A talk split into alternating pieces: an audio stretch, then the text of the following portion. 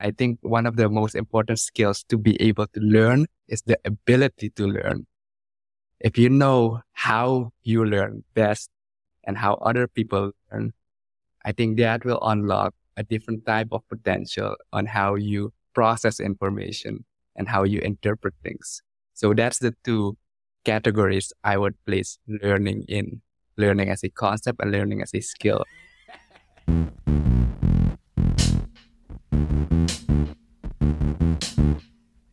Good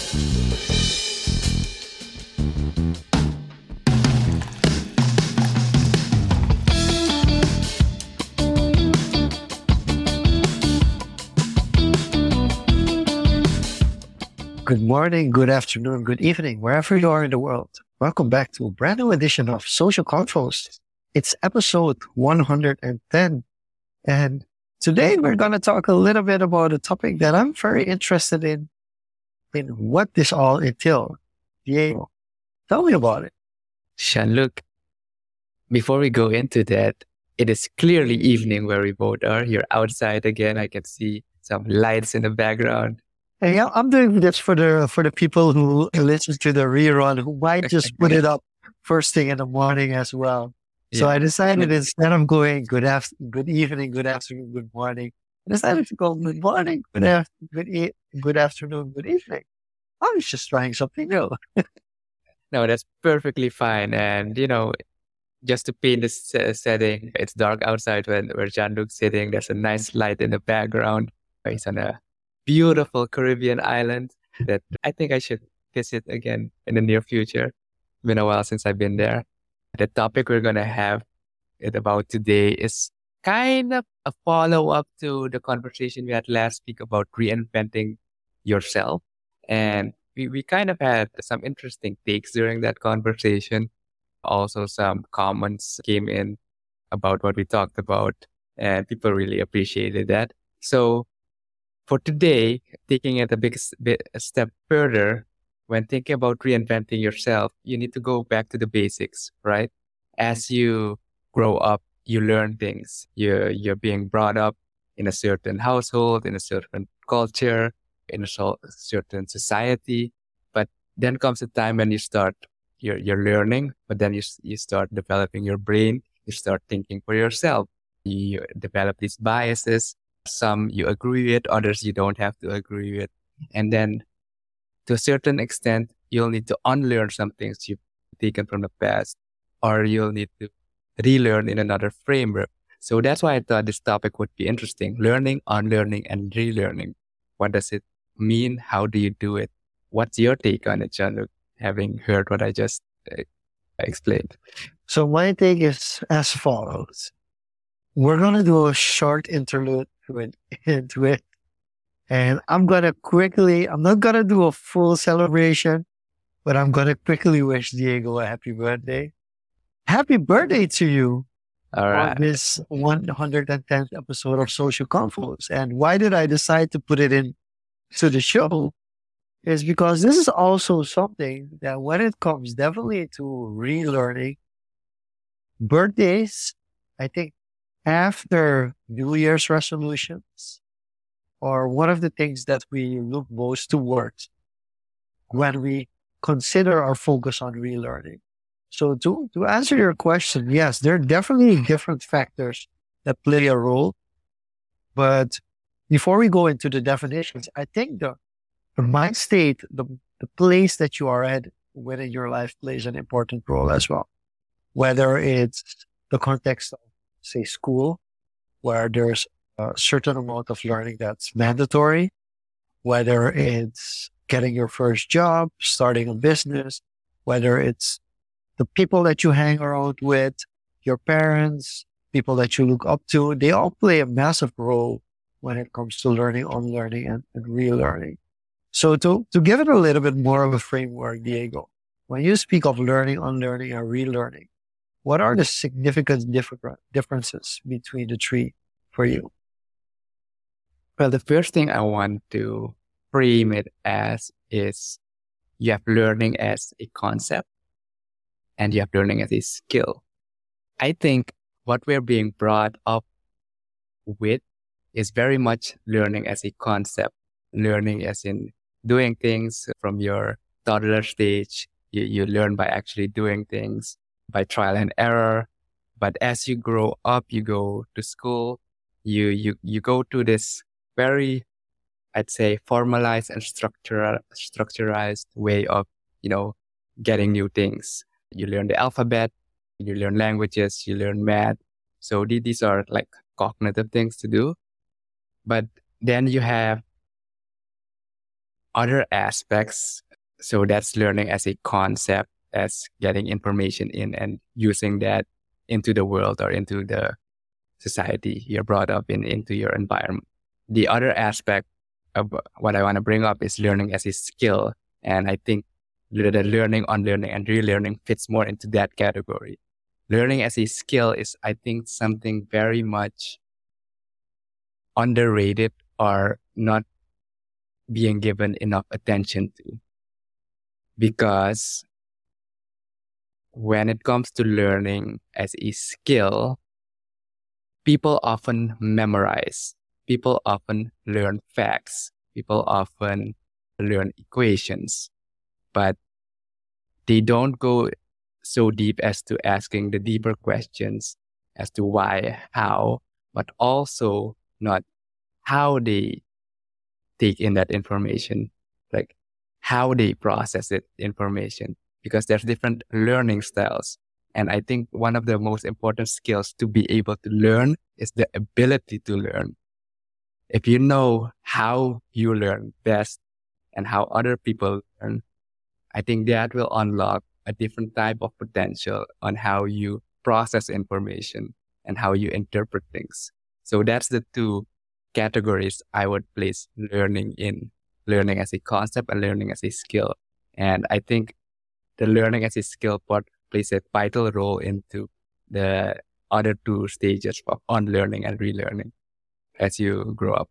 So, okay, but, but now here's the interesting thing about learning. So basically learning as a skill isn't dependent on age, right?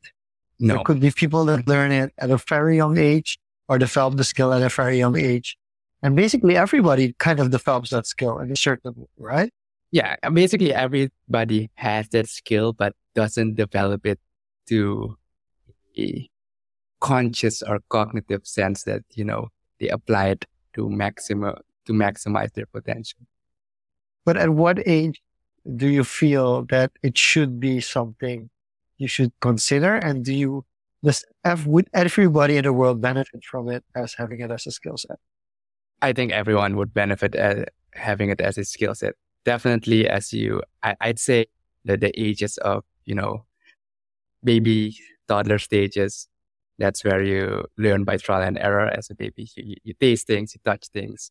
But on, on a cognitive sense, I'd say till the ages of 15, 16, teenager, that's where, where you kind of get a lot of input but the, the most effective period would be, I'd say, between your 20s and your 30s would be the, the, the prime time. I feel also having read certain articles would be the prime time as your brain develops into, you know, fully functioning ability to maximize that. And you can also start understanding your biases because that, that plays a whole a big role into how you perceive things and that you don't fall into the trap of, you know, leaning too much towards your biases and kind of learn how to evaluate things objectively and how to restructure it in a sensible ma- manner.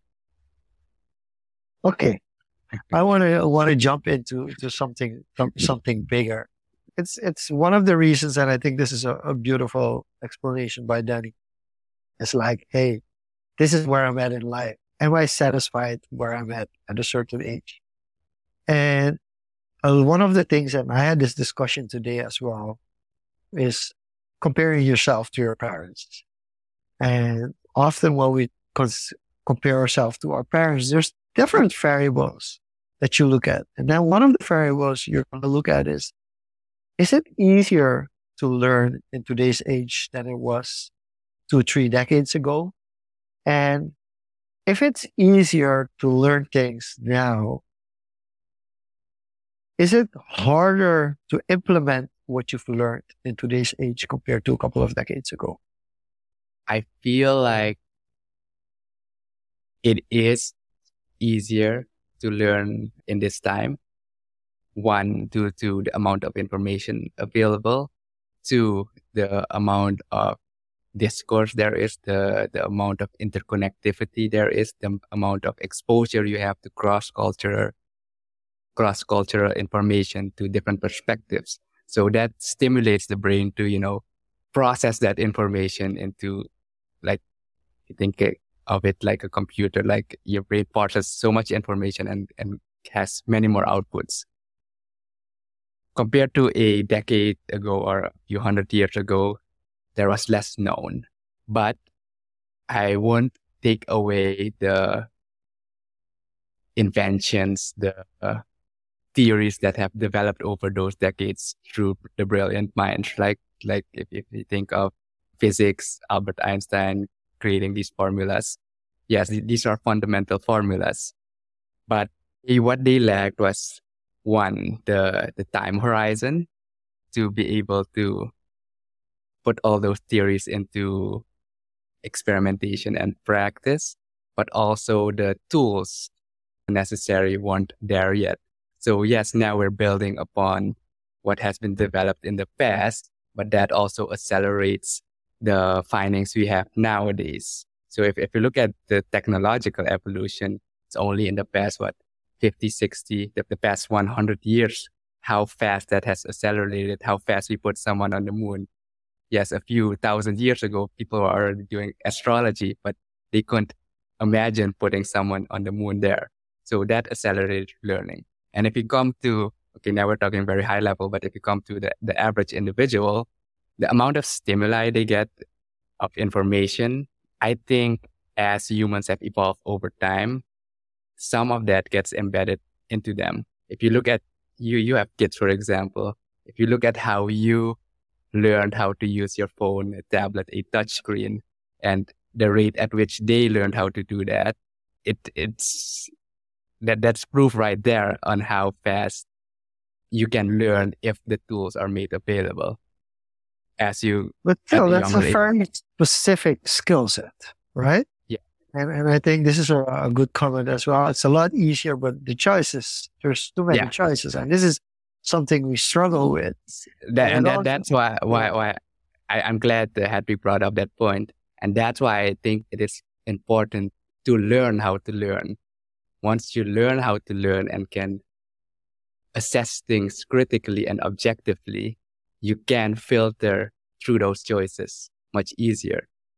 So yes, it has become easier to learn because there's so much choice, but that has a drawback eh, as in finding the needle in the haystack. But you know a system for yourself on how to step by step go through that haystack to find that needle. That is the valuable skill of learning that I think we all can use. Okay, so how do you apply? They have so many words for it. Biases. Yes. So so how you because the fallacies? Because if you if you look at it from like taking the word learning and then doing your own research, for instance, like if I would do my own research, I would what? have a comparable findings to what you would have. Comparable, not the same if I would develop a skill set of learning, how would you define this, the skill set of learning? Because from a research perspective, we might have a pretty similar final analysis when it comes to doing your own research, but it, it isn't necessarily the case that the findings would be the same as everybody else. So, so how does that matter? Or would you say like it's more important to develop the skill set of learning than to have a certain kind of system to which you learn? So on that note, when you mentioned research, how in, in what bucket or how do you contextualize research versus learning? Do you contextualize it in the as, as supportive to learning? I, I can I can make a statement that in five to ten years time, teenagers will be saying, yes, but I'm learning through YouTube, for Mhm. or I'm learning through TikTok. It's a certain skill set. And at a certain point, especially when you look at it from an education perspective, we've already established that from an education perspective, we need to broaden the scope, like the system, the environment in which you're being learned now is, it isn't always keeping up with the developments of technology, for mm-hmm. instance.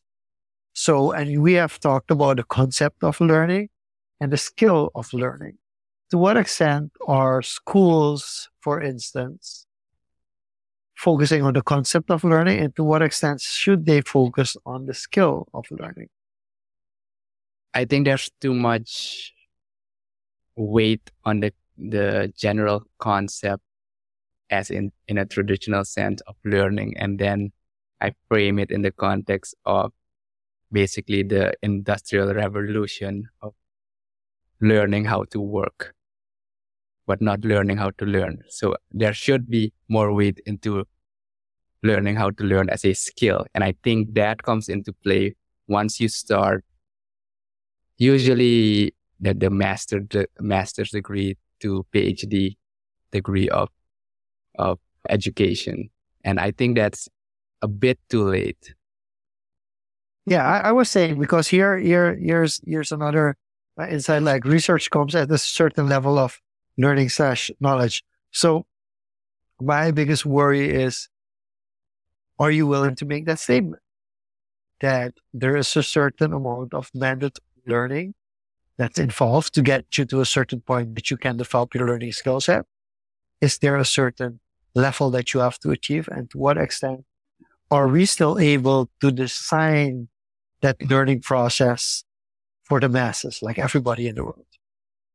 I do think there's a certain amount of fundamental things you should be exposed to to learn, but I don't believe the model we have now or just that one model is applicable to the masses because there's too much variance. And yes, you can distill it to what, what are the co- commonalities that everyone has, but I do think there's too much variance. I think there should be different pools of learning how to learn, of pools of schools on how to educate.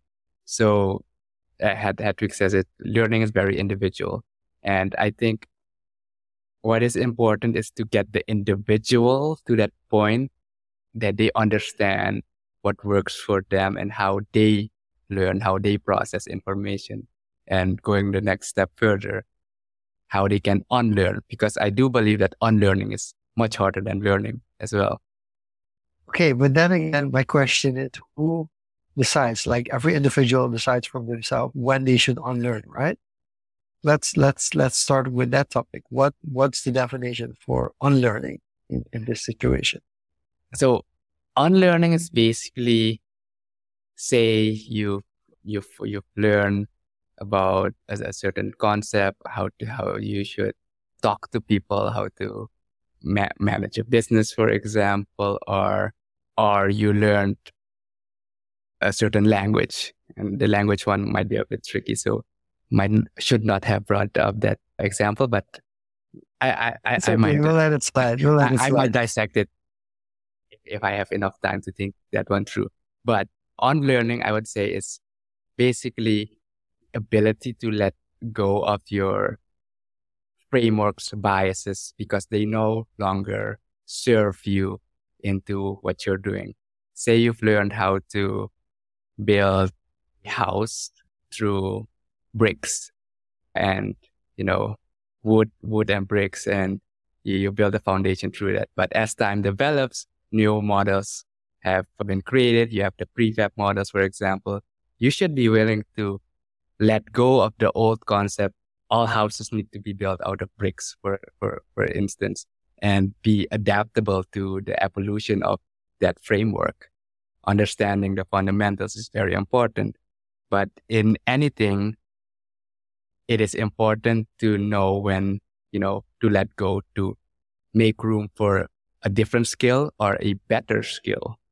Because sometimes the, the teachings of the past can kind of be an obstacle to learning something new because you learned it's bad to wait I, I have a great example here beforehand going through shopping people always brought their own bags right and then they learned over time you know the supermarkets have plastic and it's convenience and now we're getting through that process again for the masses that they kind of unlearn that because it it has neg- bad effects on the environment. So that's more on a external effect. So unlearning that that that habit, I would call it, or that expectation that there's gonna be a you're, you're gonna get a plastic bag at a supermarket It's difficult because people enjoy the convenience so that that's a simple example of you know how that can have an external effect. Coming back to the the languages, for example, I'm happy I brought it up in a sense, right? If you learned how to learn Spanish, for example, and once you understand how languages work, how they fit, how they're constructed, how to convey meaning, I think it's easier to go into an, a, a different language. I think Spanish, French, the, the Anglo-Saxon languages have similar structures. So it's easier to go from one to the other once you've, you know, unlearned certain biases. I may, may have gotten off track a bit. So can you still follow me? Yeah, it's it's it's interesting, but but the question is about unlearning. Is like, is it something that should be a gradual process that is no longer needed by society? Is it sometimes that we have gone a little bit too far? I feel like in certain instances in the current world that we live in, we have to unlearn a lot of things. Danny is joking about unlearning the SMS oh, way of yeah, that, that's a big one. so so, but but that's also something that where you're started saying like, hey we won't either. So for me, that way of, of communicating has come across because you wanted to do some kind of code, like for instance, not be having your parents be able to understand. Like the, the one of the famous one is BRB. BRB is is just quick of saying like I'll be right back. Yeah. It, it it shortens it, it makes it easier. Is that something that you have to unlearn or has it gone gone on to an extent that it's so it's it's becoming too mainstream and that it's being misused. I want to go so, even a little bit. Go ahead for this one. SMS, yeah. So SMS language uh, in texting and BRB, I I I do want to distinct them. SMS language was you know okay sms language is also you had a certain amount of characters yeah so you wanted to say a certain amount of things and yeah one had to convey the message within this space and there are tricks for that it's like um, and, and that's also how much the platform supports it. For instance, Twitter went from 140 to 280 characters because of this. So there's, there's different things to consider, consider before you, you can't say like, Hey, this is something we should unlearn. And I actually want to go a step further because mm-hmm.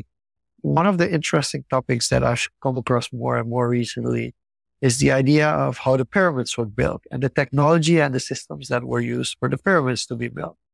And that process was unlearned as well. So do you feel that that's something that fits into so, that category as well?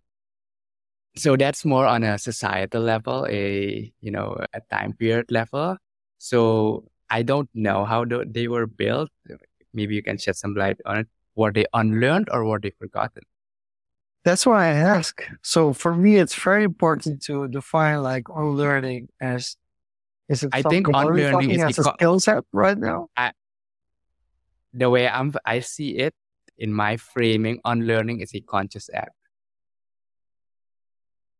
It's a conscious act to let go of your biases, your frameworks, and make room to reassemble, I would say. It's, it's basically if you have Legos, there's a house there, you break it apart, and you should be able to use those same pieces and build something up again. But do you consider getting rid of an addiction also unlearning? Yeah, I, I think that's a fair thing to put into that category. And addictions are very hard to kind of, you know, get rid of. And that's where habits come into play. So that's a big one. I, I would say like smoking for the smokers out there or other types of addictions. It is very difficult to let that go because it has become part of your identity. It has become part of your routine.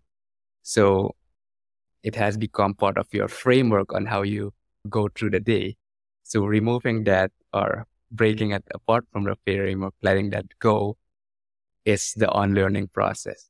Okay. So with, with addiction, it makes sense to unlearn, but why should we value unlearning more than we currently do? Other reasons would be if you aren't open to unlearn it, you'll be less open to new perspectives, new experiences, new cultures, new behaviors. And if you're rigid in that framework, if you believe, as we've talked endlessly on, on, on this podcast, the, the, for example, the, the financial system, if you believe this is how it's supposed to be and you accept it as is and you, you aren't open to change, you'll always be subject to that system. And you, you're not open to other systems and perspectives. Okay, let's look at it from a positive side. But let's say, for instance, and I'm really playing devil's advocate here, right? No, that's uh, perfect. Uh, one of the things that I was was thinking really like, is what if you unlearn a skill set that's actually more valuable than you think? That would be one. How would you know it's more valuable than you think? You will only figure out after you. So if you unlearn it, you can always relearn. Or, or you never notice it. Yeah. Or you never notice it and you've unlearned it something valuable. And the second is, what if you just want a simple life and your current ways of living meet the demand of you being happy? Okay, define a simple life and define, give me some more context on being happy and having this simple life. And so add some context a, to where, where you are now. Yeah. So there is a very, very simple story of a businessman meeting a fisherman. Yeah, and we all know that. You know, one. Yeah. yeah. yeah. So and giving tips that. on like how mm, you can growing the business, catch more fish, blah, how blah, to sell blah. fish, get how to mega enterprise, and get a big enterprise retire once you have so, so you much can money. retire, and then you can sit down and fish. And the fisherman goes like, but that's exactly what I'm doing now. Yeah. So why do I have to go through the whole process of doing that while to do something that I'm currently already doing? And with that, there are a lot of societal things. One of my favorite pieces is The Society of Spectacle by Guy Debord, where he basically explains the world that we live in now. We live in a society of spectacle. And that's basically built on all these automations, everything that's being done. There's kind of, there is no end. Like there's always continuously, gradually a next step. It's like video games that used to have an ending, but now all of a sudden they don't have an ending. It, you can just go on and on. It doesn't stop. There's always a higher goal to be achieved. You can always, always more Basically, yes. There, there, in, so, in certain, in certain. I, I, I want to push back on that. Is yeah. there always a higher goal to achieve for you, or is there? There's always a possibility. That's yeah. That's made available or kind of. There's always dangled in front step. of people. To, there's always a next step to be explored, and we've gotten so, so invested in finding new things, in finding better things, in going this, this step further, even to the point that people are completely disobeying societal norms and standards just to be the one that kind of breaks that barrier. And there are people in the world who kind of say like, we don't necessarily want that. You want a simple life. Yeah. And in those cases, you don't need to unlearn anything. I would still disagree with that because the unlearning process you can stage in very much different layers, different, I'd say, areas of effect, different impacts. You have, you know, community wide, maybe immediate environment, internally, habits like smoking, for example, is very personal. So I do still think the ability, even if you wish for a simple life, the ability to consciously unlearn something is a valuable skill. The ability to not want all these things as mainstream media has put it, going for that bigger goal. That's something you can unlearn. So I do still think it's a valuable skill, even if for someone that prefers a simple life. Yeah. But that's kind of. And, and it also adds, I'd say. But you're not born with that. The things that you're adds, talking about unlearning, you're not necessarily born with it. But you've learned it. You, you've learned it as you grow up. And or some of them, or you haven't.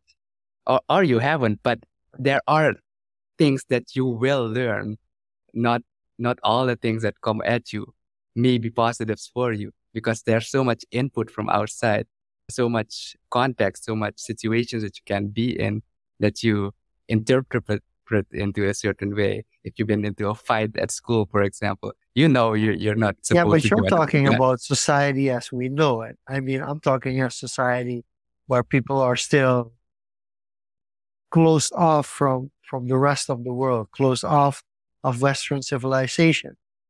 Like they okay, don't then, and they, just for example. Yeah. So for me, it's like there. Do you consider situations? Well, people can have a very happy life without ever having to unlearn something. No, I don't think it's black and white like that. Eh, if you're talking on a societal level, you feel that unlearning no. can be over commercialized, for instance?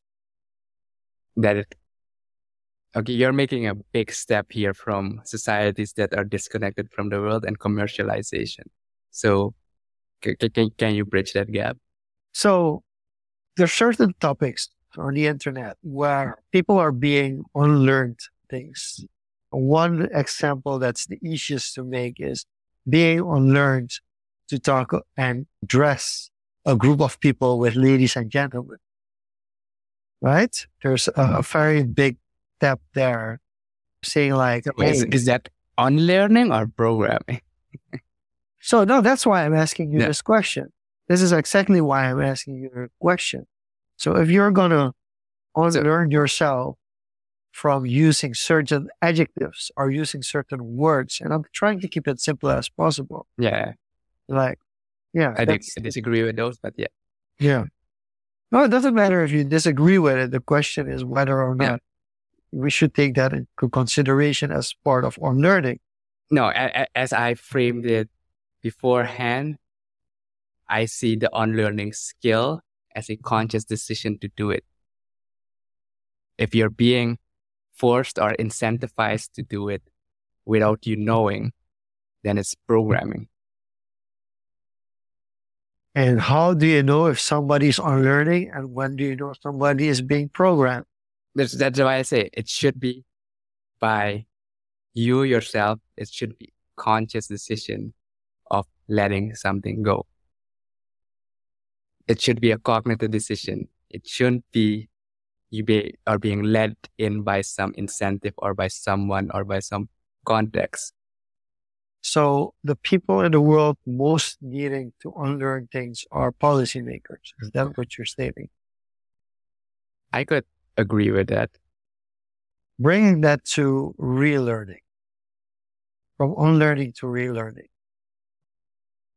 How much of the relearning is effect of unlearning processes, and how much is it just a need societal need or personal need in one's life to relearn something. Can you repeat that slowly? So when How we much- talk about relearning, how much of relearning is something that you've unlearned that you have to relearn, and how much of relearning is something that gradually comes across in life?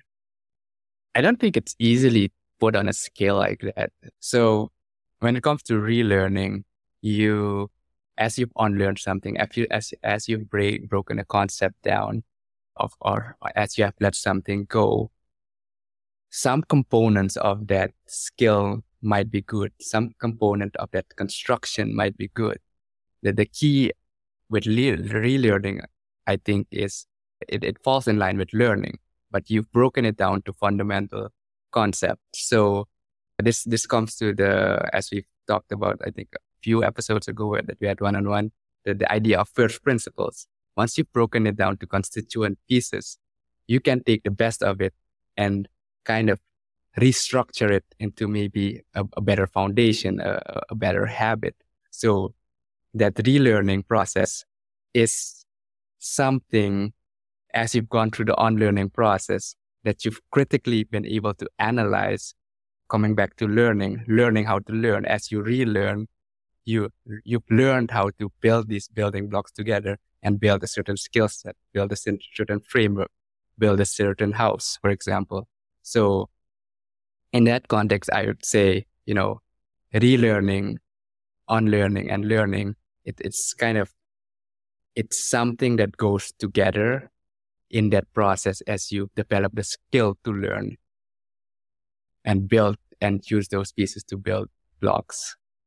To bring this to a little bit, before we bring it a little bit more practical, you talk about the fir- first principle a bit. Could you elaborate a little bit more on, on that and how it's connected to learning? I'd say first principle thinking is basically you have a concept, you have an idea, and you see a building or you see how the car drives and you try to break that down into fundamental laws, fundamental laws of nature, fundamentals, ways that things work. So again, with the Lego block example, uh, for example, you have different types of Lego blocks, right? And they can build, you can build an airplane with it. You can build a house with it. You, you need certain pieces to make certain shapes. And those blocks are your fundamental pieces. Once you understand that this shape can connect to that shape to, to have this certain functionality, if you bring the necessary Lego blocks together, you can build something entirely new with the same fundamental principles, with the same fundamental component. So first principles thinking is breaking things down to its fundamental pieces and then rearranging it to do something new or something better. And as Danny said, like you have a Lego house, you can take two Lego blocks and rebuild a better Lego house. Yeah, for, for example, or build something very different. Maybe you build a an, an airplane or a boat with, with those same pieces because the, the same components still work in that different concept. So to what extent? Because there's a little bit of a move and that happened in the last 20 years from intelligence, like IQ, to emotional intelligence. Is creative intelligence already a thing, or is it something that will come up eventually? I have no idea. I think these are labels that are placed by researchers, scientists to be able to kind of more I- easily yeah. evaluate certain behaviors. So if creative intelligence comes into a, its own label, I won't be able to say, but intelligence as a collective, there, there are different parts of the brain that, that, you know, react to different things differently. How you talk with people, that's what they, or how you treat people or how, if you can show empathy, that's what they put under emotional in- intelligence. So maybe that there's a space for creative intelligence as its separate category. But again, with creative intelligence, with emotional intelligence, even and the traditional IQ intelligence, intelligence, the more logical intelligence, it, you could break that into fundamental principles as well. Yeah, let's take emotional intelligence, for example. if we're talking about empathy, the psychology of how, how people react to things, you, you would be able to break that down into fundamentals understanding.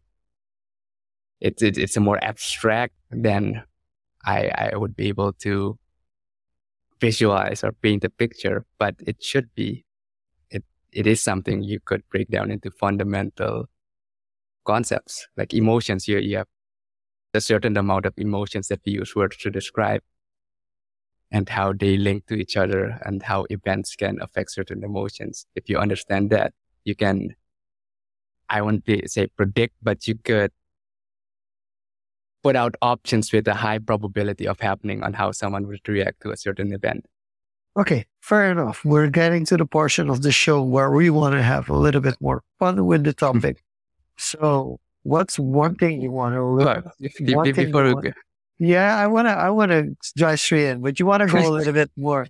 No, no, I, I, I, I want some of your thoughts because you've been asking the questions here on on most of the things you you've asked the question, like just a high level overview from learning, unlearning, and relearning. How how do you see that relationship, and compare it to an individual level and more a societal level? So let's start off from the societal level. I think learning somehow has become underrated. I feel that a lot of things are. And is this learning as a concept as we defined it in the beginning? Yeah, it's learning as a concept. Okay. So learning as a concept has become crucially underrated and especially understanding the difference between learning from a book, learning through observation and learning through actual experience. Like understanding the difference between the three of those, how the, the experience is different as, as, as well. Often we think that if we would read something or observe it, it could be categorized as experience and going through it, which is often not the case. Mm. It's, it's a completely different process. So from that part, I'm definitely worried. I'm actually kind of excited about the aspect of learning as a skill as people are gradually getting more connected to it. From a societal perspective, unlearning is something that I'm still struggling with. If you would ask me something that I wanted to unlearn, I'm not sure I'd be able to give a question or even something that people should unlearn there's definitely things, but I think those are mainly generational things. And often what we don't understand is that people got to where they are with the knowledge that they have. So it's really hard to say to unlearn something because unlearning something doesn't give an immediate guarantee that it will be a success. And for relearning, I think that's something that I haven't thought considered as much either. Okay, so that's on a societal level and on a personal level? On a personal level, I think unintentionally this is already going on. But it's really hard for me to look beyond habits and routines. Okay, fair enough. And I see some comments. Political intelligence, coaching and learning has better results, in my opinion. Interesting. Yeah, I, I, I mean, and that's and that's something that I fully agree with in the sense that we've always had the idea and the concept of learning, and I think that's where we had it wrong. The concept of learning is that there's a higher state and that person knows much more about the subject than others. Mm-hmm. And that they are able to teach every different individual so that similar way that's also that's, a framework the, the concept of learning that someone bad yes. someone with more skills or experience always knows it better it's something that has been learned or programmed over time but that isn't always the case. So letting go of that idea can be sometimes confronting. Yes and i had a, a big epiphany when i was a lecturer in the sense that i didn't like the system fully because the idea behind educational system is that you should be able to ask questions that people have to respond to. And you have to grade them based on a model that's the same for everybody. So if I would have somebody that for whatever reason wrote down exactly what I had in my correction model, they should be given the most points, whether or not they understood what they actually wrote. And I think that's for me is the difficult part because I felt that I had to unlearn something there, change my perspectives on teaching and learning other stuff. And that really messed with my mind. Yeah. I, I from from my simple model based on my understanding or my perspective of learning, I would give someone who wrote down the answer exactly as written a zero. Oh, well, no, I actually brought them to the exam committee some cases because it was a clear case of, of cheating. Yeah. If in some, in, right. in some cases, in, I had situations where students wrote down the second, the exact second line of Wikipedia. Mm. And the rest of the document was in a different writing style. I had situations where one stu- student copied the exact work from another student. And of course, you notice it easily when the information that's being copied is incorrect. But now we get into a situation with AI, which somebody in the comments already mentioned. and you're now asking me as a lecturer to figure out whether or not somebody used AI to cheat instead of teaching the skill set of understanding how AI works and how to differentiate and make sure that you're not doing the same thing as everybody else is doing. That I was about to bring up that part of AI, and I think this transition phase, if, if you just look in the past four months, how the models have developed and have been released, it's kind of crazy. Like the the system can't keep up with the technology in, in that sense. So I had the funniest conversations with ChatGPT over the past weeks. To uh, at a certain point, I feel I was having a conversation with a person until the bot prompted me that it's still AI bot. So uh, on that note, right? Because I, I watched an interview of Elon today. I forgot with whom it was again, yeah. but it, it was on the topic of AI. So the AI models now, so OpenAI is basically heavily influenced by Microsoft right now. They were open source and now they've kind of brought brought their code private, more I say tailored. Google has their own thing, own models. And these AI are being trained, like if you're talking about the process of learning, unlearning, and relearning, trained with certain biases as well, based on, as you mentioned, you, you got the prompt like said, from, framing. hey, I'm an AI. Yeah. Framing, as framing, pretty much framing as well. So, so they're getting frameworks and biases, and uh, you you can get prompts of, you know, like you said, I can't give an answer because you know, if you're looking for a piracy site, for example, because it's not ethical, etc. Whereas Elon's comment was, then you get this this degree of control again, and people just you know following what the AI says without actually critically assessing that. So there's this balance of this openness that you should have, that unbiased and un- unfiltered information, but then again, there's the, the issue on safety and risk of the future. So, how much has the idea that Elon made the Twitter verification badge available for Western countries because it's not available in Suriname? How much has that played a role in in getting people to unlearn the importance of being verified? Or getting people to learn the status aspect of being verified. That's an interesting point to bring up. I actually have not thought about that directly yet, but I have noticed as I was scrolling through Twitter, there's different types of verifications now. And if you hover over it, you can see it's, you know, if you're affiliated, affiliated to a certain company, if you're a nonprofit organization, if you're part of the government. And Facebook is basically the same process as well. Yeah.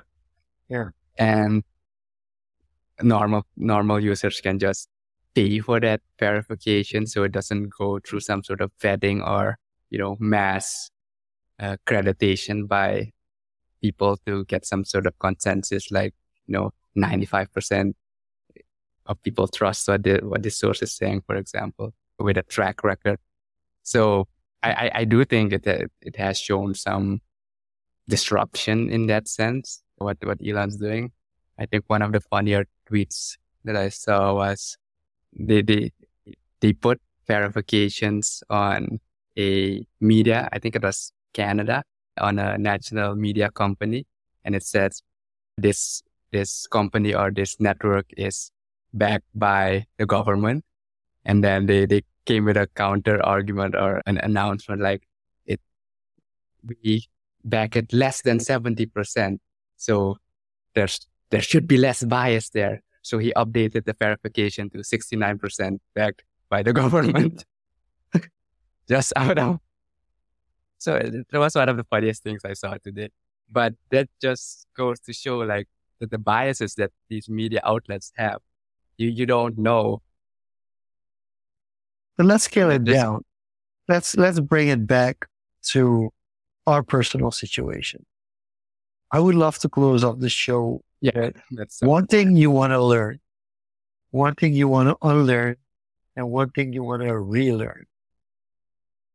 I would say one thing I want to learn is, hmm, difficult. I am still learning it, but you know, fluently speaking Chinese is something I'd like to learn. I'm, I, I, I can't see, I recognize characters now, but I, I can't have conversations like yet, yet. So that's one thing I'd like to learn. Something I'd like to unlearn and I guess I'm in the process of that now is, you know, not eating sweets or too much sweets. Basically, the liquids I consume mostly consist of water, tea, occasional some cocoa now, but I I don't drink any carbonated drinks anymore, I would say, with, with the sugar intake. So that and that's, I guess, has been a semi conscious decision or it has become more conscious over time as I kind of build the habit of, you know, working out, which I need to pick up again. So I need to relearn that to a certain degree because I've been slacking. It, this comes with the, the habit of if you miss once, it's okay. But if you miss twice, it's a start of a new habit. Hmm. That that's the things that immediately come to mind. How about yourself? one thing I really want to learn is how to build a community that doesn't require me to ask them for money. That's really like, I mean, I could earn from it, but it shouldn't be the main reason why the community is there. I feel like all the communities, all the programs that are being put up are in first instance to create a certain amount of money to get financial independence. And it's a very hypocritical statement because in the end, these communities right now, they're all about money. So I can even say like unlearning that. What I really want to unlearn are certain habits that I have, like sleeping in, for instance. What I want to relearn is also connected to that. I want to relearn how to breathe. That's an interesting one. Over the course of the show, you had brought up breathing a few times and the, the brought up different models. But elaborate and close us off with that. Like, So why do you want to I- relearn uh, how to breathe, and what's wrong with your breathing? one of my biggest worries with me personally, and that's why a lot of people were like, "Hey, you should be worried about COVID because COVID is a disease that for people who are would have the strong lungs, it could be very dangerous." My lung capacity, either I have small lungs or I'm not fully using my lung capacity when I was younger, I always compensated that by being very active in sports. When you're very active in sports, you have the situation where you don't feel like you're being confronted with your shortcomings from a breathing perspective. What I've noticed recently is that I've increasingly gotten, it's gotten more difficult for me to consume both milk and dairy products. I could also say like I have to relearn what healthy food is like. We had Doreen on the show, one as the first guest at Social Confoes. And she has become, she has a non-dairy diet. So she's not vegan. She's not like using those all meat or something, but she has a non-dairy diet in which she doesn't use eggs. She doesn't use milk. She does not not use anything dairy. We had a dis- dairy. We had a discussion on cheese, for instance, because oh, cheese is great, right? I'm trying to figure out what's causing. it. But chocolate is one of the things. Chocolate with milk in it is for me very hard to put it down because it's delicious. But I also feel the same situation and the impact that it has on my breathing and on my sinuses and all the systems in place in my body towards breathing that's having a negative impact.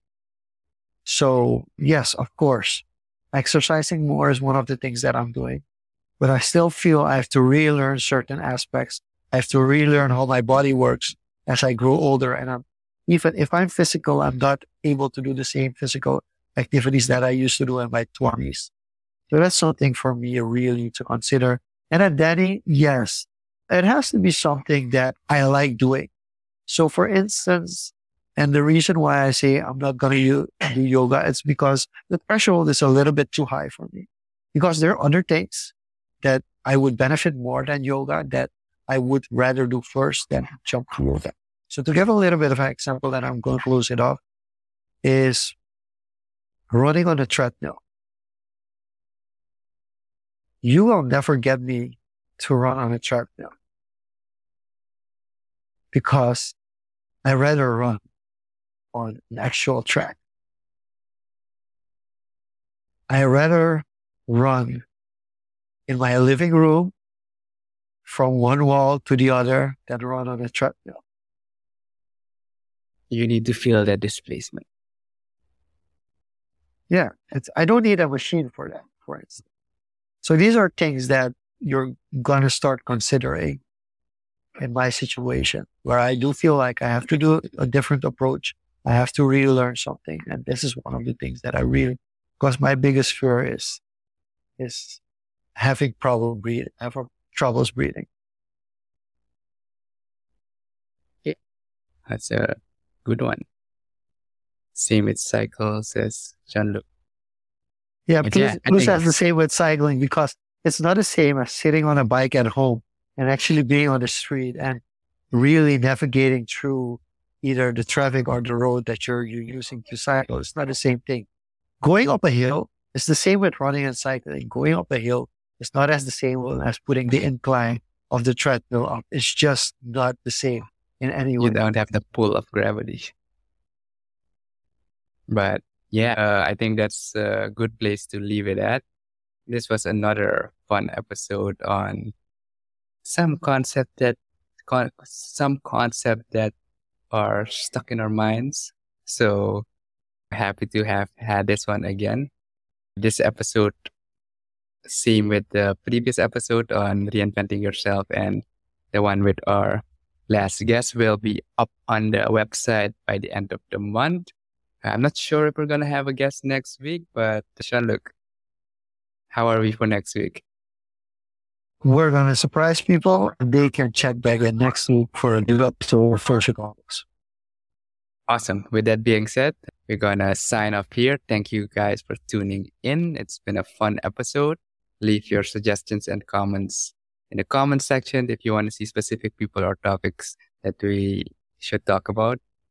And until next week, see you next time on Social Confoes. Bye bye.